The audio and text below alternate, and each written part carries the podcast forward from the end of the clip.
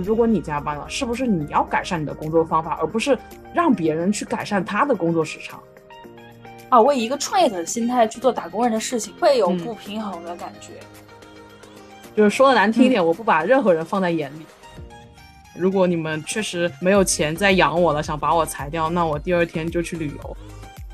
大家好，这里是罗丧尸和金子的客厅。我们两个是以一个打工人刚下班的身份，我们刚回到了我们的客厅，所所以今天呢，我们其实是一个比较轻松的氛围，但我们要聊的呢是职场这个话题。然后其实这一期要录是我提的，因为我会觉得前面五期其实我们一直都在邀请嘉宾，然后我们两个一直也没有给大家感受到我们自己的性格和观点，所以今天就是说，呃，拉着金子，我们两个就相当于对谈一下。把我们自己比较真实的一面也呈现给大家。然后，其实我们今天有准备几个问题，就是可能关于平常我们在职场中经常会有所内耗，或者是有时候想不明白的问题，想跟大家一起讨论一下。我跟金子呢，其实是同一所学校毕业的研究生的同学，然后我们都学习的是风景园林专业。然后现在等于说我转行到了品牌宣传，金子转行到了产品经理，对吧？对，我是已经转行三年了，所以毕业之后我就一直在从事这个工作。嗯，但是其实无论是什么样的职能岗位，职场上的一些共通点还是一直存在的。然后我跟金子其实没少去聊这一方面的事情，所以今天我们两个挑了一些我们俩经常探讨的比较典型的职场问题来输出一下我们的想法，也希望能够对大家有所帮助。我们两个其实都有一样的特点，就是不太喜欢加班。所以今天第一个问题也就引出来了，就是按时下班，我错了吗？就其实按时下班这个问题呢，就我一直是一个不太喜欢晚上上班的人，但我所在的职场环境啊，虽然是互联网公司，跟景观却很相似，就是大家晚上加班都很严重。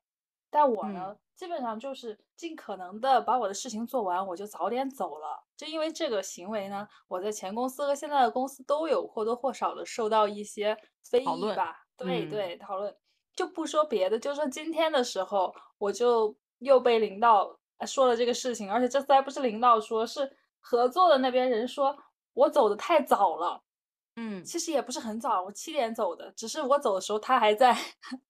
然后还在工作，对，然后他就很不爽，就说我这件事情嘛，啊，但我觉得很搞笑的，因为，嗯，在我的理解里面，我把我的活干完了就 OK 了，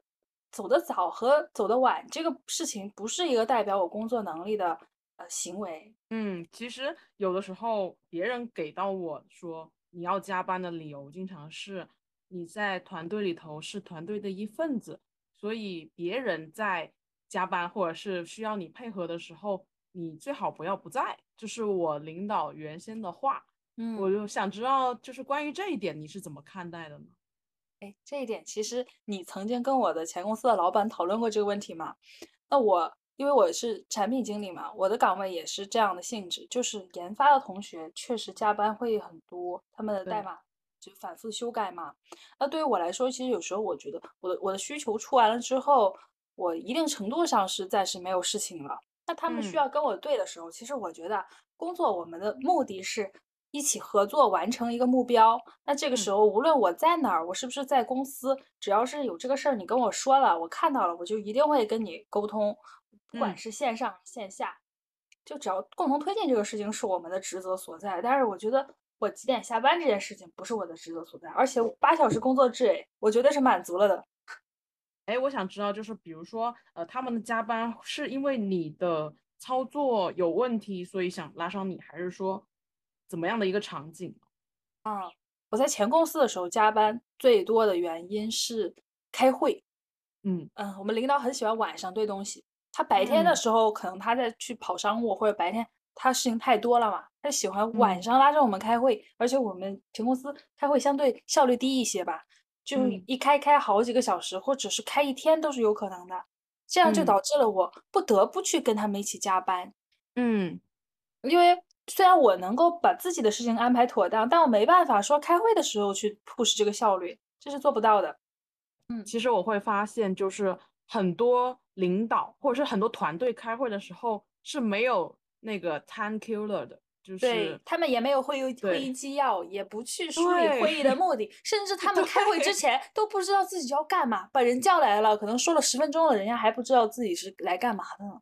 是的，然后呃，之前我就自己有一个小套路，我就故意在那玩手机，我就意思 是你注意一下你的说话的效率和你的内容。我现在觉得很无聊，所以我必须玩手机给你看了。就是我就是那种人，就是哦我要是做一个事情，我一定要让那个当事人看到，就我哪怕是我要骂你，我一定要骂你，骂到你前面来，我不会说我在背后跟别人讨论你。我就是，哦我觉得你这个问题，对，我觉得你有问题，所以我一定要让你知道，而不是通过别人的耳朵让你知道。所以其实有时候也会让人家不爽，但是这就是我自己的一个处事方式吧，我觉得很直接也很有效率，虽然会得嗯罪人，对，对，呃，我的方式是一个是我会，虽然我不能完全的 push 这件事情，但是只要到我嗯的 part，我就会拼命的输出，然后到别人的我能说观点的时候也赶紧说了，我就希望嗯他快点结束了。那如果还不行的话，我可能我中途会溜走。那这种情况下哦是在比较相对松散一点的情况哈。当然了，会议没效率，其实就没效率在他人特多嘛，人越多，的他开的越慢。我是会溜的那种人，是通过这种方式节约我自己的时间。嗯，但是就是经常的话，别人就会觉得，哎，你是不是没有责任心？你好像不加态度不端正。对对对，但我觉得这个事情怎么去理解呢？就是有的时候真的是要靠那个所谓的效率高手去 push 这个团队，把整体的效率去提升。就是其实我们这种表达方式虽然看起来不是很友好，但是其实我的本质是希望大家能够呃抓重点，不要对去做一些无意义的事，也不要去说啊我面上要讨好领导什么的。我觉得就是既然大家说了要工作，那我们就以工作的态度去完成一件事情，而不是说这时候又谈感情了，又怎么着了。就是经常我就觉得很奇怪，当领导就是对你不满、骂你或者是打压你的时候，你不可以有情绪，但是当你有情绪的时候，你又不能表露给领导。我就觉得这个东 西很不公平，所以我一直可能说多少有点就是说想把两个人放在一个位置上吧，可能我会有这样的心态。哎这个真的很像一个职场的潜规则，就是你之前说情情商的不对等，哎但你表露出情绪来，其实领导他还是他会吃你这一套吗？你觉得？嗯，我觉得是这样，就是情绪这个东西，从我的历来的工作经历来看，在大公司可能不太能被吃，但是在小公司，因为就这么几个嗯人以干事的心态去做事嘛，所以他会相对顾及你的感受，而且会有一点点护犊子，其实有时候。哎，然后，嗯，我举个例子，就是我之前其实我是用我的情绪 push 了一件事的发展。就当时我在央企，然后嗯大夏天的四十多度，然后我们的空调坏了嘛，呃，没有人去管这件事情，大家都会说啊，在走流程了，在走流程了。但是一个月了，就是我们就每天四十多度就在房间里头睡觉，根本睡不着，然后第二天工作状态也不好，然后我就特别火哦大。我就先去找了行政，行政就呼呼我嘛，就是说，哎，走流程了，你在等，就是说一些没用的话。然后我就觉得特别毛，然后我就直接发了条朋友圈，我说公司怎么怎么对员工不人道，反正就是发了个大火。然嗯后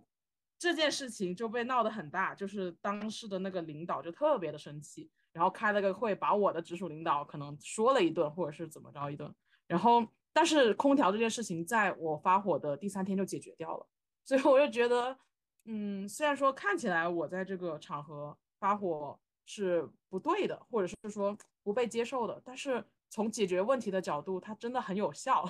所以就我时常会觉得，好像有时候每个人的站位或者是目的不一样的时候，其实情绪这个东西，它可能会成为武器，也可能会成为一种消极的因素。对，是的，哎，其实你是利用了一点舆论的影响，而且你这个领导确实他也可以看得出来，他是比较顾及员工感受的人，这嗯是挺好的。我觉得我在前公司，像那个小规模的公司里面，我用情绪确实也，嗯，实现了很多我的工作上的目的吧。以及我在做嗯产品经理的时候，我确实也是一个 push 型的。那时候其实我还挺有工作激情的，而且我，嗯我虽然说我不爱加班啊，但是我完全是可以加班，而且那时候也真的没少加。晚上的时候，我会跟研发的同学一起去那个做事，有时候我就搬个凳子坐在他旁边 看他干，然后跟他说嗯啊，这里应该这样，那里应该那样，而且他们缺什么，我就赶紧给他补上，是有这样嗯的状态的。而且小团队里面感觉合作的会很密切，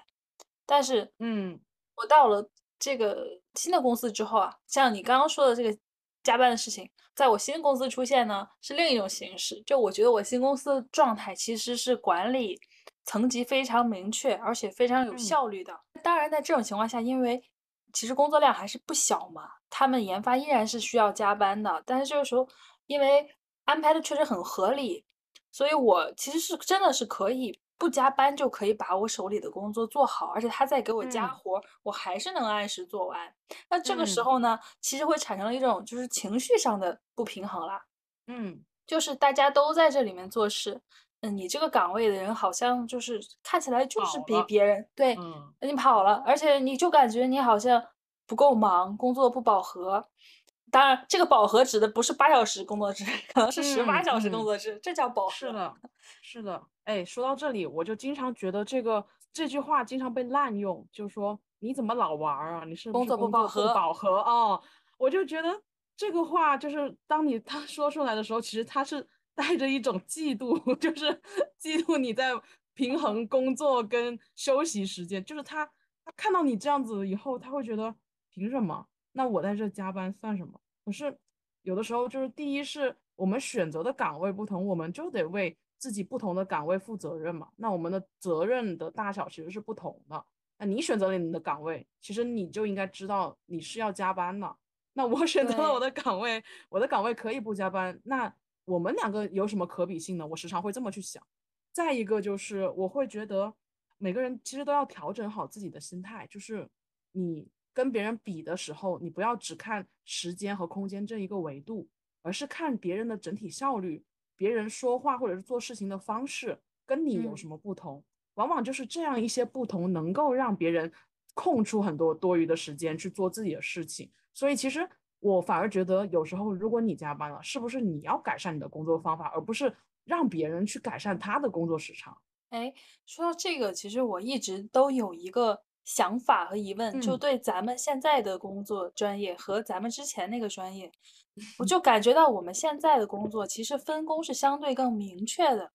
嗯，但是建建筑行业经常他们不是也是加班很严重吗？我听是他们描述的时候，我会发现一个问题，就是我觉得他们的行业分工是相对更不清晰的，既能设计又能施工，好像什么都能干，就导致你只要手里没活，只要你有所谓的不饱就堆，上来。对，哎特别可怕这一哎点。，是因为我在我现在的公司，等于说我其实你想，我干过设计方案的、施工的，我又干过甲方，我也干过研发，我还干市场品牌。然后我嗯之前还呃，反正啥都会，其实包括我在学校唱歌跳舞，我其实还挺会搞活动和运营的嘛。嗯，所以基本上这个公司有啥，他就想让我去掺和一脚，但是他们就是等于说，他希望你周六周日也给他去啊搞搞活动什么的。嗯，我觉得这个事情就是很矛盾的一点是，其实我也希望我能够发光发热，但是在有限的时间或者是薪资的情况下，我就开始衡量这件事情对我的影响了。等于说，有时候其实我有点过度社交了，我也希望周末的时候能够自己休息一下，或者是调整一下。对，哎，你知道吗？其实我现在才发现，职场有很多人是藏藏拙的。这个嗯嗯 这个我之前是不知道的，尤其是我在第一家公司的时候，那时候我非常的单纯，我到职场啊里面就觉得我什么都要会，什么都想学，什么都想嗯干。大家有嗯时候就看猴儿一样看着我，因为我什么都想干，什么其实这样给自己的结果就是活儿堆了一堆活儿，然后啥都是你的。但对，我觉得这个就是两面性吧，就是一方面我们是真的想成长，我们是真的保持好奇，对但是另一方面你不可以无休止的去给我堆砌东西。嗯因为你的岗位，你的岗位的 OKR 还是 KPI 那个东西，它肯定不会包含那么多维度的东西。衡量你的这个岗位绩效什么的时候，可能不会说看你哪一方面你都做了，就会给你更好的评价，也不会因为这个而给你增加你的薪酬。这时候其实就是会觉得啊，我以一个创业者的心态去做打工人的事情，嗯会有嗯不平衡的感觉。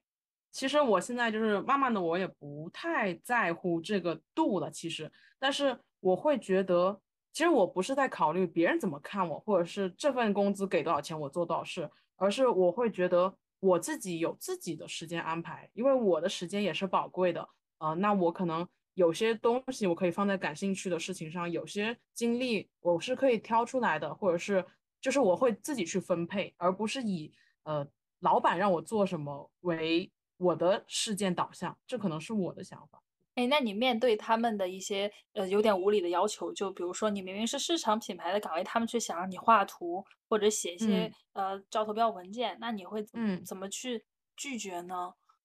这个事情特别搞笑，我把它分成两类事件，一类是我想学且我有兴趣的。另一类是我再也不想碰的事情，你也知道，对对对，懂的。就是呃，其实我觉得我这个工作模糊也有模糊的好处，因为我可以做自我的选择和定位，这其实对我来说是好的。不像说有一个岗位它就摁死了，你就必须做某一些东西，所以你也没有别的发挥的点。所以这个也是职场中的两面性吧。就是当你比较融合或者综合的时候，其实你是可以自己选方向的。所以我现在就是说，有一些我认为。我觉得有价值，且老板觉得有价值的，我优先做。然后对于可能老板觉得有价值，但是我觉得没有价值的时候，我就跟他提诉求。我说，嗯，有人比我更擅长这些事情，那擅长的人应该做擅长的事。太会了。对，我会觉得就是说，毕竟我们是，其实我一直觉得职场里头，我跟老板是合作的关系。而不是一种臣服的关系，所以我会尽量的把我的立场拉到一个水平线上，就不管他认不认可这件事吧，反正我自己去提高我自己的地位，所以我也会就是利用一些合理的话语权去调控我对于喜欢和不喜欢事情的一些介入。哎，我感觉到你在职场中是随时都保持着对自己的塑造的一个状态，就是不管你接什么活做什么事，你是。一定要思考他对我我自己有没有帮助，对吧？嗯嗯，是的，而且我也会考虑，就是说你毕竟还是在职场里，所以还是利他的心态嘛，所以就老板重要，我重要的就优先做。如果我认为重要，老板认为不重要的事情，那可能我会呃往后推，就是有一个优先级，就像那个象限表一样，给自己分一个优先级。这样的话，其实工作重点就会慢慢的浮现出来。就他们给你交代一个事情的时候，都会还是比较明确的告诉你这件事情的意义，是吗？嗯，不会，其实都是我自己找意义。哦，那还比如说，嗯，对，就比如说，其实有时候老板说，哎，你去帮我运营一下咖啡店。其实很多高材生的角度，就读了研究生，我为什么要去咖啡店打杂呢？但是我的心态就是，哦，好有意思啊，我一定要去做一次服务员，这是我自己给自己找的意义。所以其实我会觉得，呃，这种视角反而也有利于我的发展。当然，也就还得去跟上司寻求平衡，这个是真的。这个心态真的很好，因为我工作我就发现，呃，我现可能因为上司会比较忙吧，领导比较忙，他经常是给我一个活，也不说前因不说后果，发过来一堆文件，然后说把把这个这个了，然后我我每次刚开始的脑子里面就是一群 草泥马飞过，说，嗯，对对，因为就会觉得自己特别工具人，像个秘书。嗯嗯，然后再下一步就控制一下情绪，然后开始思考啊，这个是什么内容？然后我做这个到底对我有什么用？我其实也是会考虑它对我有什么用的。比如说你让我写一个文件，我想这个我写没写过？我要是觉得这个写了对我以后的工作或者说提升我自己有意义，我可能写的会更认真一些。但如果我发现这个事情就是一个彼此应付的事情，我可能就开始 AI GC 了。嗯，是的，是的，就是那种意义感特别重要。对，没有办法接受我工作的内容是机械的、没有目的的，或者对自己的成长没帮助的，我是特别害怕这个的。嗯，但是其实我会发现，职场里大部分的时间，其实有时候会一直在重复一些 routine。对，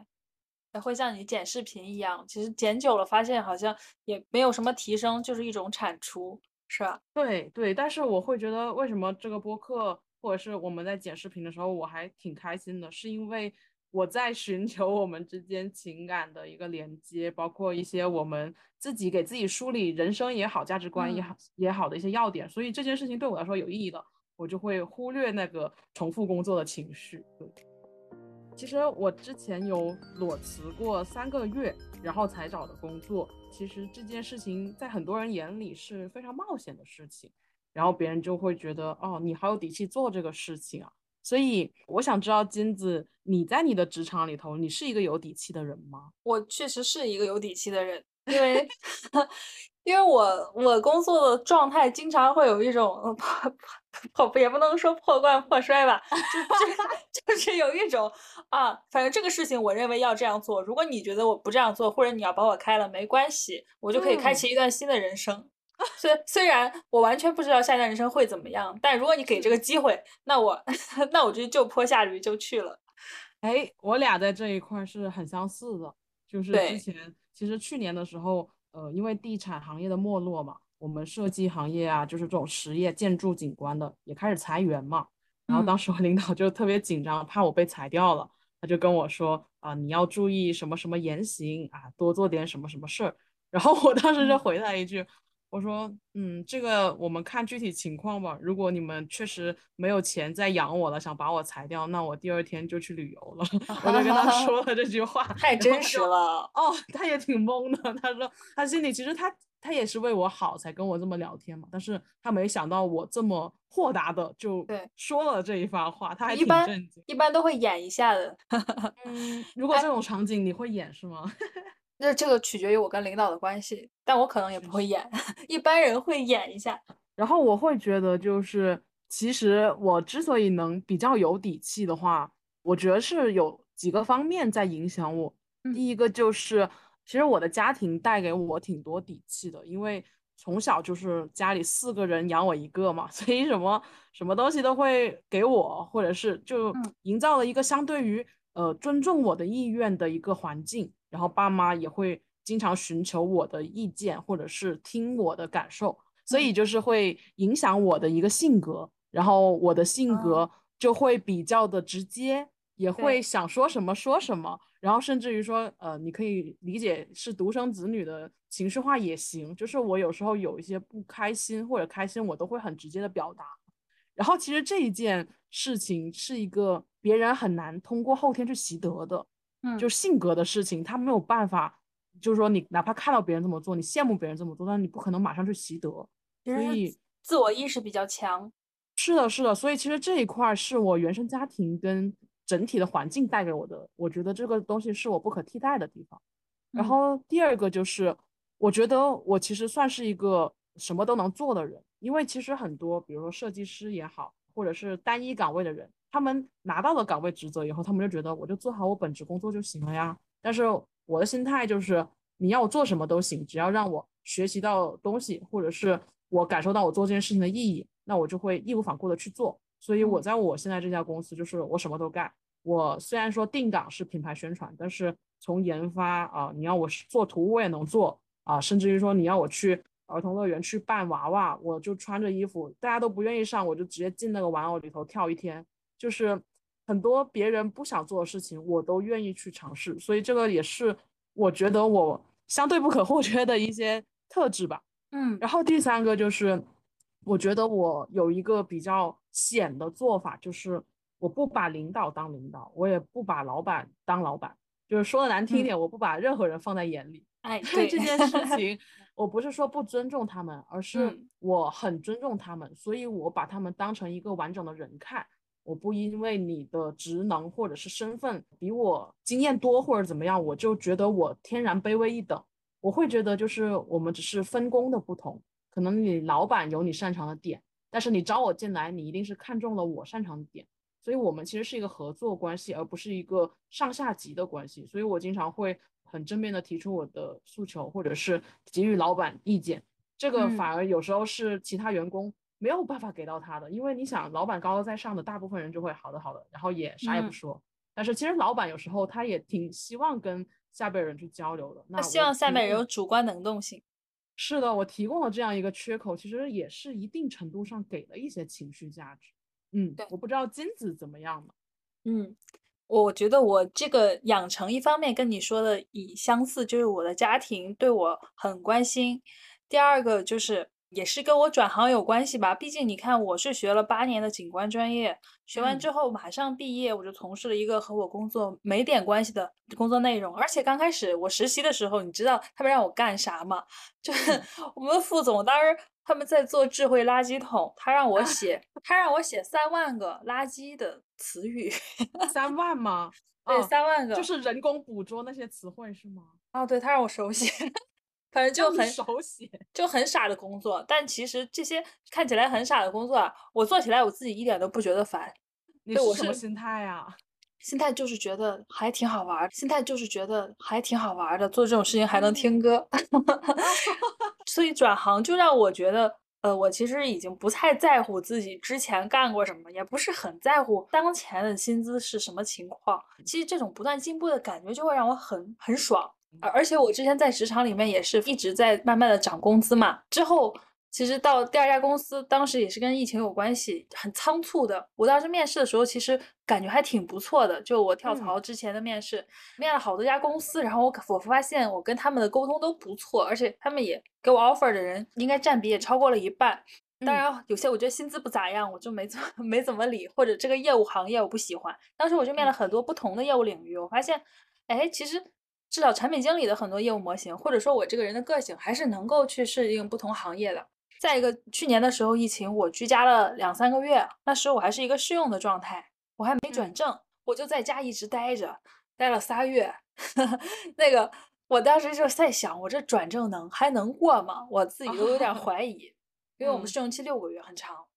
嗯啊，我在家里待着的时候，我也有一点焦虑啊。当时焦虑的时候，我干啥？我不是也做副业嘛，写文书。然后我当时就在 Boss 上找了一堆那个。呃，什么网上教课啊，辅导学生啊，然后写文书啊这种兼职，然后我面试全过了，然后当然了，这些面试过了之后，我一个也没做。他们确实又给了我一种底气，就是我如果手里真没活了，我干啥也都能挣钱。嗯嗯嗯，特别同意这个，因为其实很多时候我们会，至少我不会啊，但是很多人会有那种情怀，我也不能说是情怀，就是。我学了什么，我就非得干什么的情怀。哦，对，对，但是其实这个情怀有时候它是一个虚无的概念，我觉得。嗯，它它是一个束缚，我觉得。对，就是当你真正在做事了以后，你会发现，其实每一个你的转变都会为你下一节布一个台阶，所以你慢慢的就会被浪潮推到另一个方向，但是并不代表你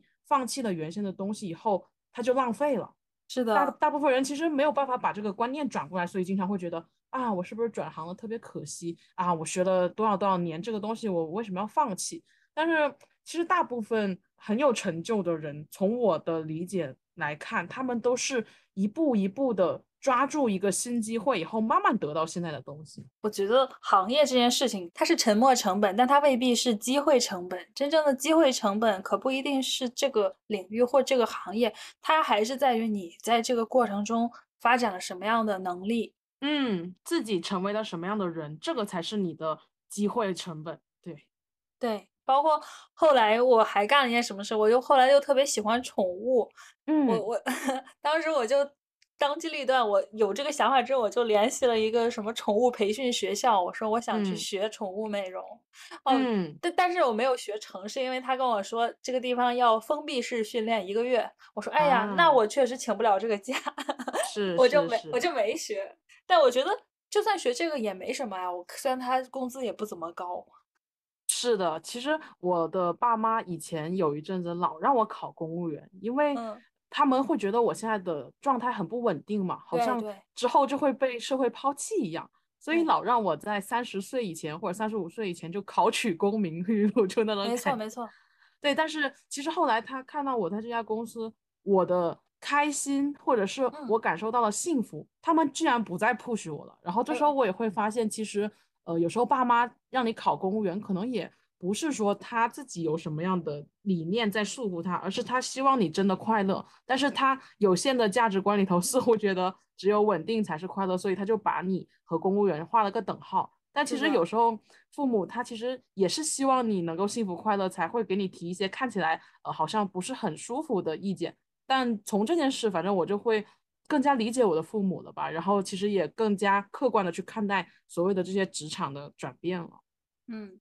因为父母是担心你在职场里面的一些不确定，他们虽然他们不能够参与到其中，但他们肯定是会心会跟你在一起的。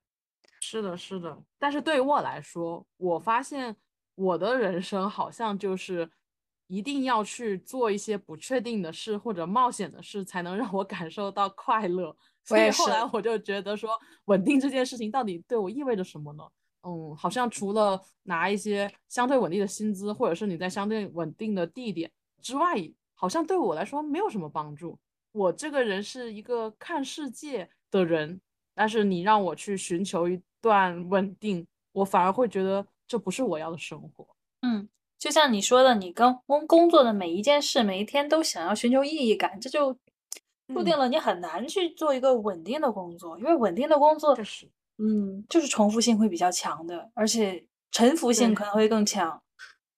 对，其实稳定之所以稳定，就是因为你的状态、你的心态，或者是你做的模式，它是一个相对不会那么有风险的方式。那如果你一直用这个方式去思考问题或者是形式的话，那就是相对而言就打压了一些开放性或者是多元性。但是我的诉求恰恰是相反的，所以我现在暂时不会去考取公务员。对。哎，这个是不是就像投资一样？就有的人是求稳型的，有的人是风险风险型的。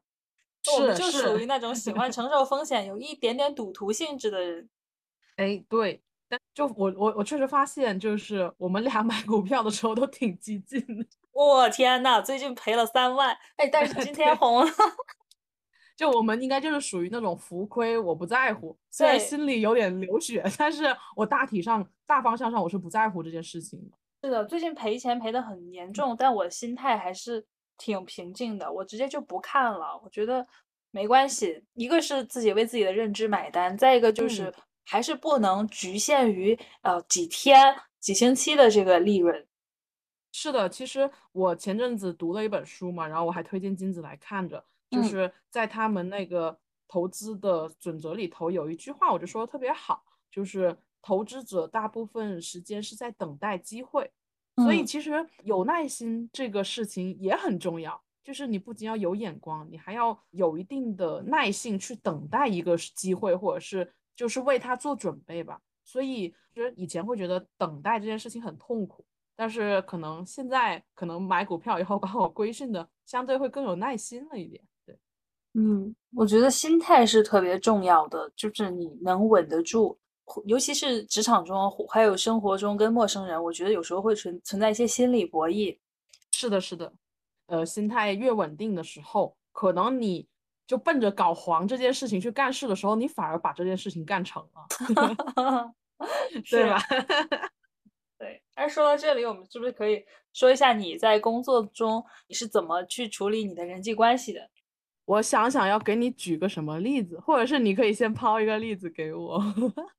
哎，我处理人际关系，就像我之前说的，我是看人下菜型的。嗯嗯嗯，就如果你是一个蛮老实的人，我一定不会欺负你，而且我会更多的倾听你和尊重你。如果你想拿捏我的话，那对不起，真的找错人了，我会嘲笑你。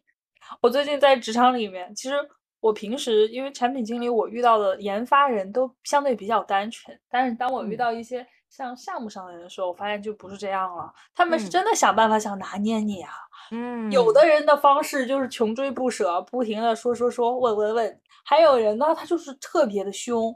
嗯嗯，就是以一种权威感或者是一种威严性去压迫你，无来由的批评你，突然冲过来指责你，真的会有这样的人。就平时会觉得。我我以前真没见过这样的，但是当我见了之后，也是有点开眼界了。同时觉得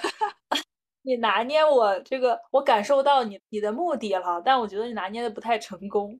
这个之前我有在跟另一个博主录的时候有讲到这件事情，就是金子这一个类型应该叫做从我这里啊，应该叫做分房间型，就是你会把 A 人放在 A 房间，B 人放在 B 房间，C 人放在 C 房间。然后采取三种不同的态度去分别跟他们对谈。对，嗯，然后我就是客厅型的，这也是为什么一开始我这个名字叫做罗丧尸的客厅，因为我是属于就是大家来到我的场地做客，你们就要看看我是怎么样的人，所以 A、B、C 你们都坐在沙发上看我怎么表演，就这种感觉。所以我我是那种，我可能对三个人我都会采取一样的方法。但是，嗯，对，然后就是说，我会有一点点侵略性，我会先跟你说，哎，我就是这样的人，然后我才会再根据他们的反应选择可能一些不同的方式。但是这些方式仍然是以我为主的，而不我可能有时候不太会考虑他们怎么想，就是你舒不舒服我不管，但是我们两个必须是互相了解的状态，而不是说我必须让着你的状态。其实有时候我会有这样的一个主场意识，包括。对待就比如说发朋友圈，为什么我不爱屏蔽别人？是因为我觉得，对我觉得大家其实都是一样的，不不是说我今天发了一个有点愤怒的朋友圈以后，我做事情就不专业了，我依然是专业的，只是说我有我自己的态度，但是你也要理解我这个人，所以我可能会把职场的环境，我周边的这个氛围搞得更真实一点。那别人可能看到我这样以后，他可能也会所谓的被迫真实了一些，就是可能本来他想装一下演一下，但是到我这里，哎，没办法装，没办法演，他只能真诚的对待我。所以其实大部分的时候，我在所谓虚假和真诚这个区间里头，我是不会有内耗的，因为大部分跟我交流的人，他都会相对真实的出现在我的面前。这也是因为我自己表出了真实的我，所以我换来了一个真实的他。这是我的一个处事风格，对。你的策略是公平的用你的方式对待每一个人，我的策略是去维持我内心的一个平衡。就嗯，如果我就我不喜欢别人想要拿捏那种状态，我会觉得他那个是一个太激进的，我会去 去顶他，把让他把他顶回去。是你可能会用你比较柔软的方式去达到你想要的东西。那我的方式可能会相对硬一点，可能所谓的硬一点，但是我会觉得其实这两种姿态在职场里头都应该有它的意义，或者是它必须存在的理由，因为只有 这两种人他搭配起来，或者是有这些多元性以后，你的职场才是活跃的，而不是一致性的。嗯，哎，其实你的观点就是说，在职场里面还是一定要做自己的，对不对？对，其实。我会觉得，嗯，很多人他不敢做自己，可能是害怕别人的目光。但是我会觉得，就是如果一个团队里头每一个人都一样，或者是你跟你的领导都一样，那这个团队就很难发现问题，因为大家决策的思路都一样的。所以你当你面对同样的风险的时候，有时候你是觉察不清来的，那你就必须引入另一种思路或者是目光，你才有可能看到不同的侧面。所以我会觉得，其实一个职场里头，它不应该是单一的，它不应该是所谓的呃引号的和谐的，而应该是有冲突的，或者是有不同的。对，哎，这个我突然就想到，你说对领导来说，这个事情会不会很矛盾？一方面让大家做自己，可能会很难变得很难管；但另一方面，领导肯定是希望通过团建这些形式啊，拉近大家的距离。那拉近大家距离，就不可能不做自己，就很矛盾。你你你定义的做自己是怎么样做自己，或者是你有什么例子吗？哦，我定义的做自己就是表达出自己的情绪，表达情绪。嗯，对，因为职场中很多人是没有情绪的，你就会感觉这个人是一个黑白的或灰色的一个人，他通常不会嗯说不好，或者他表达他的观点的时候是不带情绪的，你会觉得很平静，这个人。嗯嗯，这时候你很难拉近跟这个人心里的距离，也不知道他到底在想什么。是的，就是会，哎，我觉得这个确实挺矛盾的。就是其实我是希望在工作场合里头交到一些朋友，但是有一些人他就会非常的，你可以说他情绪稳定也好，反正就是看不出来他在想什么，就每天好的好的，嗯，收到，就这一种 方式去表达。而且这种人可能是在维持着自自己的一种内心的秩序吧，就。嗯，因为就像蒋老师这样，他他就不爱跟职场人交朋友嘛，第一种选择。但我们确实是喜欢在职场里面交朋友的，包括我在前公司真的交到了很多朋友。为什么说到我要做自己呢？我觉得就是职场和工作在我的人生里头其实只是一个部分，这也就意味着它不具备主导性，反而是我自己，我怎么去寻求我的价值，这才是我人生的主线。所以我会一直把做自己这件事情。放在第一位，不管是在感情里也好，工作里也好，我觉得我只有自己先把自己跑通了，我自己能够跟自己和解以后，我周边的人才会好起来。就是以前我会觉得我自己经常会产生那种不自洽或者是内耗的情绪，然后这时候我看别人的目光，就会有时候会产生一些消极。但是当我自己把自己融洽以后，我发现我看事情的目光都变积极了，所以我会觉得先把自己做清楚了，然后你才能够呃把周边的人都很好的聚集在你的周边，然后并且是一个正向的一个互相的喜爱也好，反馈也好。对对，我在工作里，我是觉得，最我首先是一个人，其次我是在这个工作，我是在这个工位执行我的一些工作，所以我确实不希望自己就像一个蒸汽机一样在工作，就毫无情绪，这是不可能存在的。当然，我们不能把情绪。呃，放大的过于大到影响工作的情况啊，但跟同事交朋友其实是我喜欢的，我就希望大家是带着一些嗯美好的情绪去跟去彼此合作，是有爱的。对对对对，其实就是为什么以前在学生时代我们做竞赛，我们愿意为了这个熬几个大夜，然后一句怨言都没有，甚至很开心，就是看着那个成果。我们以前不是八个人一起做一个竞赛嘛，然后其实那那个过程我是特别享受的，因为我就感觉好像是在跟一群我很喜欢的人做一件很喜欢的事情，所以我真的一点怨言都没有。然后我就会经常希望我的团队或者是我的工作状态也像这样，因为我体会到了这个状态的美好，所以我是希望能够把这个状态传递出去的。但是其实不是每个人都这么想。嗯，哎，其实你现在也在当领导嘛，就是小领导嘛。那你是怎么样去跟你的同事或者你管理的人去分配任务啊，或者怎么样去维持这种你所希望的状态？哇，我真的觉得很神奇。就是我前几天不是也跟你分享了吗？就是呃，有一天我不是生气嘛，然后我的那个助理小弟弟就说：“你别生气了，我给你买冰棍吃。”然后我本来觉得这是一句玩笑话嘛，结果第二天他真的就买了一根冰棍给我吃，而且那时候我在午休嘛，呃，我在休息。然后他也没有打扰我，他也知道那个手机震动会响嘛，他也就没有给我发任何的信息，而是把那个冰棍悄悄的放在了我的书桌上，然后就离开了。然后等我醒的时候，化了，他有一点点，哦，他有点点化，我就觉得有点傻，你知道吗？有一点，我就觉得，我就觉得他其实他很可爱，就是他不想打扰你休息，但是他又希望你快速的能够看到他的心意，所以他选择了把这个东西放在你的桌子上。然后我就问他，我说这个冰棍是你买的吗？他说是呀。然后，但是我这时候我就反思我自己，就是我好像从来没有给我的领导做过这么暖心的事情。所以其实我觉得也是一个互相教育的过程。就是我平常在工作里头，我其实不仅是给他派任务，我还会告诉他这个东西从细节上你要怎么做，从大方向上怎么做，包括你自己的工作方法。我每天早上会跟他复盘一下，我们昨天有哪里做的不好。然后晚上我会跟他总结一下，哎，今天这个这几个地方你做的很好，然后这几个地方你做的不太对，然后我们就以这样的良性的方式去推动我们的工作。所以其实，在整体大框架上，我的输出是对他有帮助的，所以才会换来就是说他对我呃情绪不到位的时候，他也会给我一些暖心的举止。我会觉得其实这个就是我给你你想要的东西，你也会提供给我。呃，你的善意，所以我会觉得这是我很期待，也是我正在去践行的一些职场关系。嗯。嗯，哎，你这个让我想到了我职场的启蒙人，就是带我转行的那个男生，他就比我大一岁嘛，他是我的领导，但他作为我的领导的时候，就像你的行为一样，他会非常非常耐心的跟我讲解每一个事情，就事无巨细的会跟我讲，他不仅会给我讲清楚工作的内容。还会告诉我，如果你想提升自己，你想学习，你可以学什么什么课程，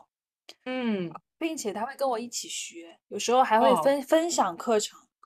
而且他总是那个加班加到最晚的人，就是他是自己带头，可以去消耗自己，然后，但但是他却可以允许我们早走或者怎么样，他从来都没有怨怨言，就是他的道德啊，他的行为真的。确实是很大的影响我对职场的感受，这可能也是为什么我觉得领导就是应该是平级的，因为他一直是这样做的，这样对我的，给我影响很大。是的，是的，其实我会觉得直属领导对自己的影响真的特别大，有时候甚至于说我对一份工作的喜好真的是取决于我上面那个领导他是对对对，我觉得可能他就是我当时能够每周工作六天的原因。是是是，他不光能这样，他还给我画饼，就真的是完美的让我对这个工作非常的喜欢，又又提升了，又觉得充满了奔头。虽然后来发现是假的，但是怎么说，我会觉得有时候职场画饼这件事情，它不是一个单向的，就很多人就说，嗯，老板是不是在给你画饼？但其实这个饼你能不能吃下来，是你能力上能不能，就比如说。人家是有个饼在那，五块钱一个，你身上只有两块钱，你要不到这个饼，所以你也吃不了这一口。就是这个东西是一个双向的，它绝对不是说领导在这 PUA 你，而是你自己是不是想要去吃这一口饭，或者是吃这口饼。如果你不想，你可以不吃；但是如果这个饼在那，你也想吃，那你是不是想办法把这多余的三块钱给我补上呢？所以其实这个东西，我觉得不能每次都说领导在画饼。呃，其实我们自己也要 想办法挣钱，去把这个饼吃下来。对，甚至有的有有的员工画饼画的比老板还 厉害。对，其实我觉得有时候这也不叫做，可能在我的目光里，这不叫画饼，这叫做呃，我们共享我们彼此的目标 愿景。对，就是哇，我我这样子好像 PUA 啊，我明白。但是 PUA 自己就没有问题啊，或者说就是有这个梦想本身没有问题。但是就怎么说，其实我觉得，呃，所谓职场 PUA 或者是画饼这件事情，呃，你去辨别它的关键点在于对方他做了什么行为。如果说对方，呃，他也是就是掰碎了、揉碎了给你喂，一口一口的喂你、带你，那我觉得这个饼我也愿意吃呀，对不对？没错，没错。他并不是说我就拿着那个饼，你给我马上去，你想任何办法你去拿到。当然，这个也是一种激励方式，但是我会觉得，就是说，你得看具体的情况，而不是一竿子打死所有的所谓的画饼的人。对，对对对，画饼现在确实有一点贬义的意思啊。但是，嗯，这件事情本身也没有错。如果一个领企业家他没有愿景，如果一个领导没有愿景，那上市公司谁还敢买你的股票？员工哪还敢跟着你干？大家其实确实，人必须得有一个奔头。是的，是的，就是我之前看，呃，苹果的 CEO 就是那个乔布斯还是谁，反正就是他们那一套人做事儿，他们就是说，呃，我们从来不靠薪资和制度，当然这是他们已经很完善，他们在这个基础上就会根据我们的目标和愿景去，嗯，寻找更优秀的同行者，而不是说我觉得我在带领你，他会把每一个员工想象为他的合作伙伴和同行者。所以他用目标跟呃所谓的 goal 去激励你，而不是以那种啊你今天必须九点打卡，十十八点下班，就是以这样的一个方式去呃管理你。所以其实这是一种管理方法，我反而会觉得，嗯，这个管理方法如果你能读懂的话，其实是很有效，而且会对自己非常赋能的一件事情。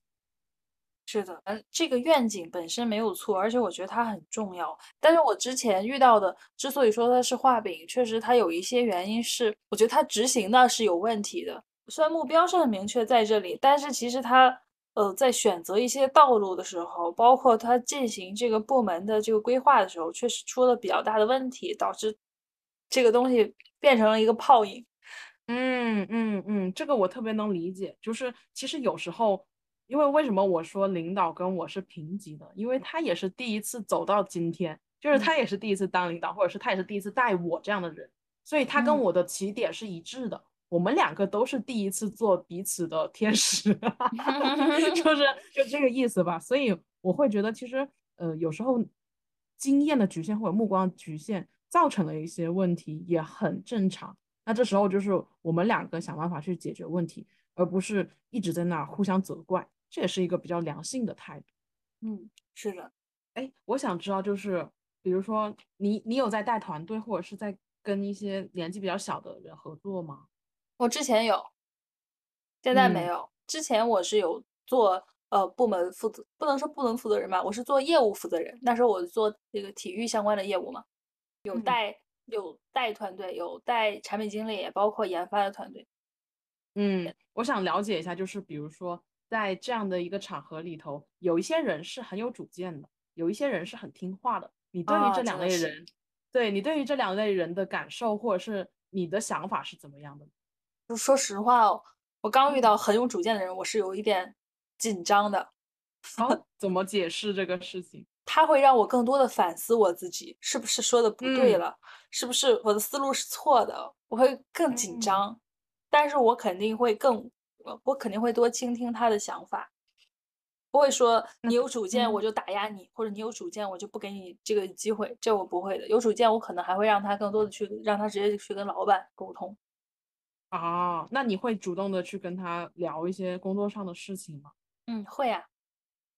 我会把他当做，嗯嗯，如果这个人很有主见的话，我会多跟他聊天，而且我会把他当做更高一个级的人去跟他沟哦通。我会想，嗯，你这么年轻，而且很有想法，你下一步肯定是要提高的比别人快的。这个嗯我是有这个预设的。嗯嗯嗯，明白你的意思。所以其实有时候有主见这件事情反而会增加一些你的沟通机会，因为其实领导也看在眼里，他也想去呃了解一下你这个人的主见到底是怎么形成的。嗯，对。不过我不知道是不是大家都像咱们这样开放啊？因为有的人会像武大郎开店，你知道吗？就他不允许自己手下人比自己强或者比自己有主见。哎，是的，是的。那比如说对于听话的人，你是怎么看待的呢？嗯，听话的人其实你让他不听话都很难。嗯就你确实是你给他分配一个工作，他会他会做。这个时候可能会更多的像朋友一样，你跟他一起吃个饭，探究一下他的内心，能够挖掘嗯出来一些更多的东西。但通常这些人会偏内向一些，慢热一点，不可能说很快就打开自己去说自己的观点或者表达自己的观点，尤其是做嗯。研发的人。确实，确实，就是我自己会觉得，我对这两种人，我都其实我还挺希望我的团队里同时拥有这两种人，就是只要人呃够多就会有的。对，就是其实我会觉得，呃，那个相对内向一点，或者是相对听话一点的人，他能够帮我实践出特别多我自己不能够实践的事情，因嗯。为其实他的主观能动性是有的，只是说可能他需要一个很明确的指令，或者是说，呃，他的执行力是建立在你的想法之上，他才能够顺利的执行下去的。所以嗯对于这一块的人，我可能会直接发布一个指令，但是我会解释清楚我为什么要发布这个指令，以及对你有什么帮助。那可嗯能他听到了这些东西以后，第一是他更有意义感，第二是他能明确自己手上要做些什么，呃，哪怕他可能会出错。然后这时候我也会经常说，如果说你不懂，你一定要来问我，但是你问我的次数是有限的，你不能每天就揪着我问，你就利用好这两三次问的机会，呃，把这个工作很好的推动下去。所以可能我会这样去管理一个听话的人，因为他本身就很听话，他也是想做的，只是说他不明确方向，那我就把一个很具体的东西给他落实清楚。对，可能在人多的时候，你去可以根据他们的个性去做一些分工；如果人少的时候，可能对于你说的这样听话或者内向一点的人，可能我们得主动一点才行，因为他们不会，他们。有问题是不会跟你说的，他们可能就对，闷头想。对对对，所以我经常就是那个比较听话的人，我就会可能一天我要到他工位上好多次，我说，哎，怎么样？有有什么问题吗？我就一定要这样做这个动作，把他问到害羞为止。哦，不然他可以一天都不来找我一次，就那种感觉。对对，很乖的。对，但是基本上如果说你不去问，你就一直卡着在这儿，最后到了临交 deadline 的时候，他给你个烂东西，你是没办法接住这个东西的。你直接给他个 KPI，就是每天问我三次。是是是，所以我会把呃这个管理的方式转化成一个具体的动作，你每天问我三次，这样子的话，我就无形之间或者是有形之间，我就对他进行了管理，而且是一个很具象的化的管理。但是很多领导他就是不管面对什么样的人，他都觉得我丢一件事情给你，你就自然给我做好啊，你有什么事情你来问啊，就是他太有那个呃、啊领导包袱了，所以有时候你这个事情到了最后一秒，发现下边的人给你交个烂东西的时候，你在那发火，就特别其实你是有问题的，你没有那做到你的那确实是管理。管理能力的问题。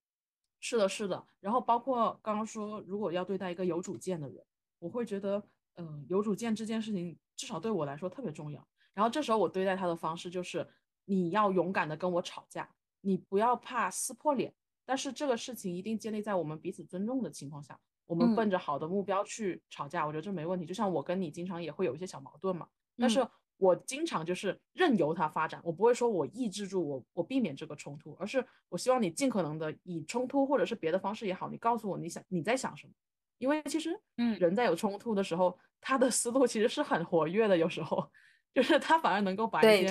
嗯很关键的点给你抛出来。所以其实有时候我还挺贱的，我就是你你就是我巴不得惹怒你，我就故意做一些小动作，让你让你激发你这个想要表达的欲望。当然，就说嗯不一定是惹怒了，也可能是一个开心的过程。但是我会想方设法的让你去多说一些，而不是一直听我的意见，因为其实我的意见也只是我很主观的想法，但是我们两个交换意见以后，才能够合作把这件事情做好。所以对于有主见的人，我可能就是你来找我聊的时候，我一定会表现出很热忱的希望听取你意见的感觉，嗯。然后让他尽可能的把自己想的东西，呃，补充我的观点，让我们这件事情更加的圆满一些。嗯，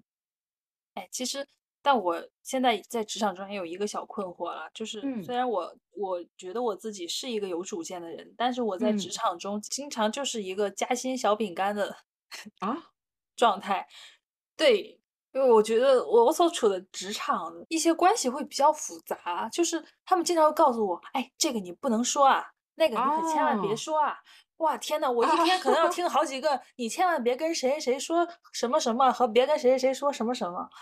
我这样就导致我真的发挥不出来，嗯，我很嗯痛苦。嗯但是我还好吧，我现在相对来说没有像在上一家公司那么的嗯有激情，所以我嗯就能能一定程度的忍受这种夹心饼干的状态。就有时候我就嗯憋着吧，憋着吧。啊，但是其实该咋办憋久了以后会堆积，哎，这个事情，对，就这个堆积会造成你的动作的变形，有时候呃，是的，就是有可能有时候这件事情很简单，但是因为你带着那个很畸形或者是压抑的情绪，你反而把这件事情搞得很复杂。它会降低我工作的意义感，这个事哎情是有问题的。是，就是你的效率和你所有做的事情，其实是建立在这个意义感之上的。如果说没有这个意义感，确实会很影响而且会觉得这个事情好像我也永远没法真正的主导，因为它上面充满了别人之间的博弈。嗯，哎，这个事情说到，就是我之前说，我有一个观点，就是职场里头的问题都可以被归结为两性关系。嗯，就是为什么我不知道你认不认可，你你会有这种感觉吗？嗯你得展开说说，就是为什么会说这是两性关系？两性关系的怎么描述呢？嗯，就比如说，我会可能我会把，就是虽然说有性别这个东西不太好，但是我会觉得真的群体效应是一定存在的，包括你每个人的生理结构不同，这就是天然造成了男女生思维也好，动作也好的不一致。就嗯虽然说我们尽可能的去扯平它了，但是这个差异，呃，一定存在的。包括所谓的地域性，很多人都说你要去淡化地域性的东西，就是担心有歧视啊，或者是 有一些不尊重吧。但是你像我们学景观的人都知道，地域性这个东西是我们每一个设计里头一定要去抓的。只有把每个地域或者是每个地方的特点、人文风情给挖掘出来，那你这个设计才会更有特点。所以其实这个所谓的地域性啊，包括这些东西，就会让我给他们做一个分类。那我的分类视角就是，我觉得性别的差异其实会造成你动作的不同，而且尤其是其实我在职场里头，我觉得我特别能吃住直男。啊，嗯，你说这个我还真有体会。是吧？就是其实有时候你可以利用你自己的性别优势去，呃，让这个关系更软化，或者是有的有的拿到一些你想要的结果。虽然说这个东西听起来有点模糊或者是功利性，但是我觉得在职场里头一定要有这样的心态，你才能有把这些事情很巧妙的办成了。对，是这样的，我就是跟我一起的那个产品，他就说啊，我真羡慕你是一个女生，你就可以怼他们，我怼就不太合适。啊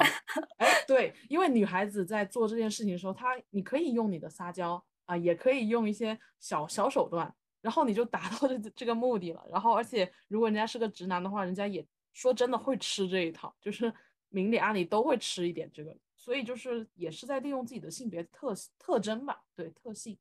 对，包括我我妹她不是求职嘛，前段时间她嗯。就说，嗯，发现职场里面他们招人啊，她是经管相关专业的，她说嗯。优先呢是招男生，女嗯。生呢好看的话要比男生 要更吃香。真的，因为他们哎这个，他们这里面有很多社交的属性。其实我觉得不管有没有社交属性，其实美女都天然比别人有优势，或者美男吧，就是长得好好看，那确实是这样的，对你天 然你就有这个门面优势。就跟你语言沟通一样，它也是一个加分项。对，但是经常就会觉得人很多人就会说啊，你长得好看，你怎么怎么样啊？就是好像说的这事情很不光彩一样，然后就会造成很多人就对自己的，哪怕他好看，他都觉得很焦虑。但我觉得其实没有必要去这样，因为有些人他就会觉得，哦，你就是个花瓶，你长得好看，然后就没有赚钱的能力，或者是你就没办法应付一些场合。但是说真的，这个是主流社会上很多贪财好色的人，其实你用好你这个特性，它是相当有帮助的。哦，我懂你的意思了。其实是这样，职场里面终归还是人性。就是我说，我们说，就算无论我们怎么去压抑这个人性，它一定是存在的，而且它是根本。对，就是我会觉得利用好人性这件事情还挺重要的。就哪怕你说跟一个内向的人和外向的人，他为什么会分手段，那就是性格的特性。那我把这种两性的关系去进行一个调和，其实我是在用性别的特性。真的是这样。对，然后你包括为什么？呃，我觉得我领导就是，我觉得他其实挺有挺有那个管理才能的原因，就在于他把那个小奶狗弟弟分给我以后，我本来是一个很刚硬的 形象，你你也懂哦，不好意思了是吧？啊，对，因为这个小奶狗弟弟他无形中在感染我，就是我刚刚说买雪糕的事情，包括很多层面，就是有一次我就不太想听别人说话嘛。他就嗯马上把自己的降噪耳机递给我了。他说：“如果你真的不想听，你就把耳机戴上。”就是 他真的特别从你的角度去思考问题，就是只要你不想，那我就尽力的把我能做的事情做掉。但是有的人就会跟你说：“不行，你得听，再难受你也得听。”就是啊 我会哎发现这个东西特别的不一样。对，真的是一物降一物，职场里面也需要这个。是的，是的，是的，就是我会从温润的人身上习得很多特性，然后把我自己给转化了。而且如果这个人是一个小男孩，说真的会比小女孩要有效，因为我会认为 小女孩你天生，或者是我会觉得你温柔的属性肯定会更多，但是呃，所以他做的一系列事情可能我就不会太意外。但是一个小男孩他会让我有一点反差感。反差，嗯，对对对，是这种感觉。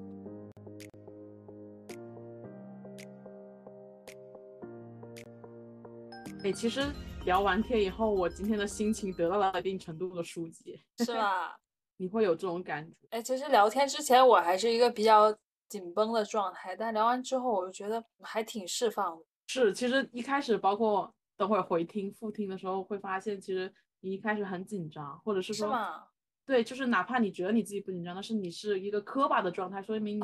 其实情绪上和行为上还没有完全的融合到一起。但是后来你就很流畅了，嗯，所以我会觉得就是录播课的过程中，我们两个其实也把自己的一些情绪疏解出来。对，我一直觉得录播课这件事情就是一个很治愈的过程，包括听也嗯是。是，其实呃，通过不同的信息面，让我们自己也拓展了一些自己的世界观、价值观。对嗯我我们的事情很好。我们的播客也是想从职场这个角度切入啊，但是能够给大家带来一些治愈和帮助。对，其实我会觉得，你包括我们下一期想要聊一些情感话题，其实我会觉得，职场这个东西，它不仅是工作，它还嗯有生活，它一定是有生活的。因为所以职场就是生活。对，所以有时候不要把它很片面的割裂开，就说职场我就得有职场形象，生活我才怎么怎么样。呃，反嗯而我会觉得说，其实职场和生活它是相通的。你把一生活搞定了，你的职场可能也会非常的舒适。对，就是不要把这件事情过度的去放到两个极端上。对我的感觉是，不管是职场还是生活里面，我们都要做一个特别自洽的自己。好，我觉得其实这个结尾挺好的。嗯，好，那今天我们就聊到这里。如果嗯说你有什么感兴趣的话题，想跟我们一起探讨的话，也可以给我们留言或者是私信。对，包括如果你在职场里面遇到一些问题啊，或者说是你对我们的探讨有什么想说的，一定要给我们留言，无论是在播客里面还是在小红书都可以。好，那今天我们就聊到这里。那拜拜，嗯，拜拜，观众朋友们。再见。